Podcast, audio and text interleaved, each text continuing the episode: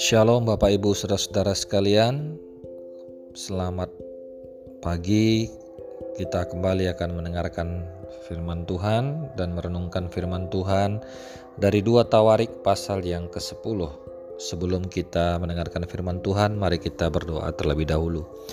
Bapa di surga terima kasih Tuhan untuk kasih setia dan kebaikanmu kami mengucap syukur atas segala kebaikan-Mu sampai saat ini. Tuhan terus memberkati dan menyertai kami. Terima kasih ya Bapa atas segala kebaikan-Mu dan saat ini tiba saatnya kami akan mendengarkan dan merenungkan firman-Mu. Berkati setiap kami. Terpujilah Engkau, di dalam nama Yesus kami berdoa. Amin. Saudara, hari ini kita akan merenungkan dari dua Tawarik pasal yang ke-10 yang perikopnya adalah pecahnya kerajaan itu, kerajaan Israel. Firman Tuhan berkata, kemudian Rehabeam pergi ke Shikem sebab seluruh Israel telah datang ke Shikem untuk menobatkan dia menjadi raja. Segera sesudah hal itu kedengaran kepada Yeroboam bin Nebat ia ada di Mesir sebab ia melarikan diri ke sana dari hadapan Raja Salomo. Maka kembalilah ia ke Mesir. Orang menyuruh memanggil dia, lalu datanglah Yerobeam dengan seluruh orang Israel dan berkata kepada Rehabeam, Ayahmu telah memberatkan tanggungan kami, maka sekarang ringankanlah pekerjaan yang syukur, yang sukar yang dibebankan ayahmu dan tanggungan yang berat yang dipikulkannya kepada kami supaya kami menjadi hambamu. Tetapi ia menjawab mereka, Datanglah kembali kepada Kulusa, lalu pergilah rakyat itu. Sesudah itu Rehabeam meminta nasihat dari para orang tua-tua yang selama ini hidup yang selama hidup Salomo mendampingi Salomo ayahnya. Katanya, "Apakah nasihatmu untuk menjawab rakyat itu?" Mereka berkata kepadanya, "Jika engkau mau berlaku ramah terhadap rakyat itu, mau menyenangkan mereka dan mengatakan kata-kata yang baik kepada mereka, maka mereka menjadi hamba-hambamu sepanjang waktu." Tetapi ia mengabaikan nasihat yang diberikan para tua-tua itu. Lalu ia meminta nasihat kepada orang-orang muda yang sebaya dengan dia dan yang mendampinginya. Katanya kepada mereka, "Apakah nasihatmu?" Supaya kita dapat menjawab rakyat yang mengatakan kepadaku, "Ringankanlah tanggungan yang dipikulkan kepada kami oleh ayahnya."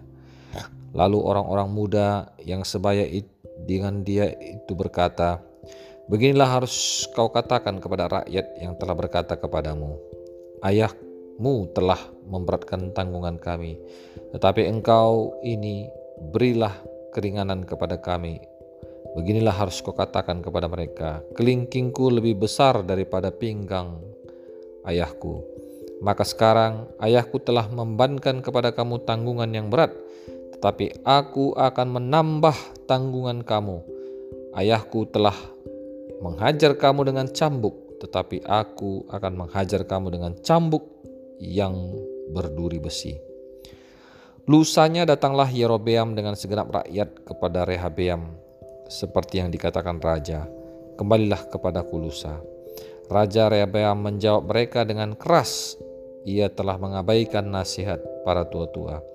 Ia mengatakan kepada mereka menurut nasihat orang-orang muda, Ayahku telah memberatkan tanggungan kamu, tetapi aku akan menambahkannya. Ayahku telah menghajar kamu dengan cambuk, tetapi aku akan menghajar kamu dengan cambuk yang berduri besi. Jadi, raja tidak mendengarkan permintaan rakyat, sebab hal itu merupakan perubahan yang disebabkan Allah sebab Tuhan menepati firman yang diucapkannya dengan perantaran Ahia orang Silo kepada Yerobeam bin Nebat. Setelah seluruh Israel melihat bahwa raja tidak mendengarkan permintaan mereka, maka rakyat menjawab raja, "Bagian apakah kita dapat daripada Daud? Kita tidak akan memperoleh warisan dari anak Isai itu." Masing-masing ke kemahmu, hai orang Israel, uruslah sekarang rumahmu sendiri, hai Daud. Maka pergilah orang Israel ke kemahnya, sehingga Rehabeam menjadi raja hanya atas orang Israel yang diam di kota Yehuda. Kemudian Raja Rehabeam mengutus Hadoram yang menjadi kepala Rodi, tetapi orang-orang Israel melontari dia dengan batu sehingga mati. Bahkan Raja Rehabeam hampir-hampir tidak dapat menaiki keretanya untuk melarikan diri ke Yerusalem. Demikianlah mulanya orang Israel memberontak terhadap keluarga Raja Daud sampai hari ini. Saudara-saudara, kita bisa melihat dari cerita ini bahwa e, peristiwa ini terjadi ketika Salomo, Raja Salomo e, mati, lalu di, akan digantikan oleh uh, anaknya Rehabeam. Tetapi dari cerita yang kita baca tadi bahwa Rehabeam tidak bisa mengambil hati rakyatnya. Rakyatnya ingin mendapatkan keringanan atas Raja Rehabeam. Tetapi Rehabeam tidak mendengarkan nasihat orang tua. Yang sebenarnya nasihat ini sangat bagus sekali untuk mengokohkan kerajaan daripada Rehabeam. Tetapi Rehabeam lebih memilih nasihat orang-orang muda yang sebanyak yang yang sifatnya tidak pro kepada rakyat tetapi justru malah menindas rakyat.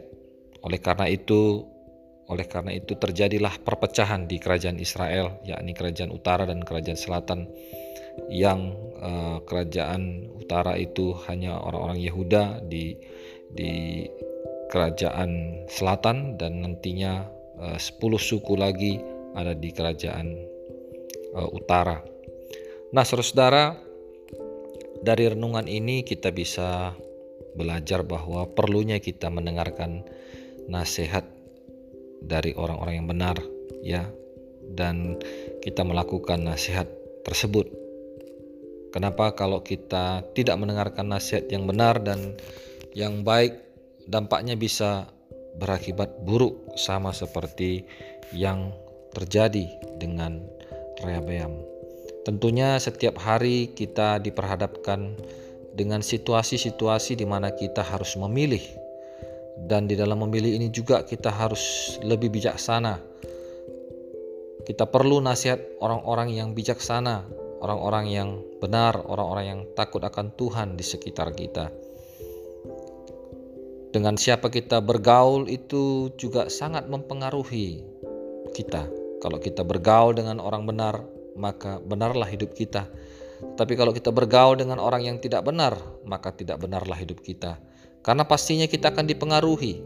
Siapa yang menjadi teman sepergaulan kita, itu yang paling besar mempengaruhi kehidupan kita. Sekalipun kita mendengar nasihat yang baik dari orang yang baik dan orang yang benar, tetapi kalau teman sepergaulan kita, teman dekat kita, orang-orang yang benar, pasti akan lebih cenderung kita mendengarkan sahabat-sahabat kita, orang-orang yang tidak benar itu. Dan sering kali itu menghancurkan kehidupan kita. Bukankah ada banyak kali kehidupan kita hancur oleh karena pergaulan kita yang buruk atau yang tidak benar?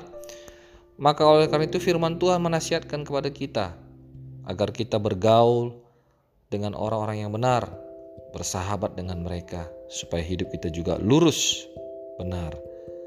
Dan terlebih lagi kita mendengarkan nasihat firman Tuhan karena firman Tuhan menjadi patokan dan pegangan dalam kehidupan kita.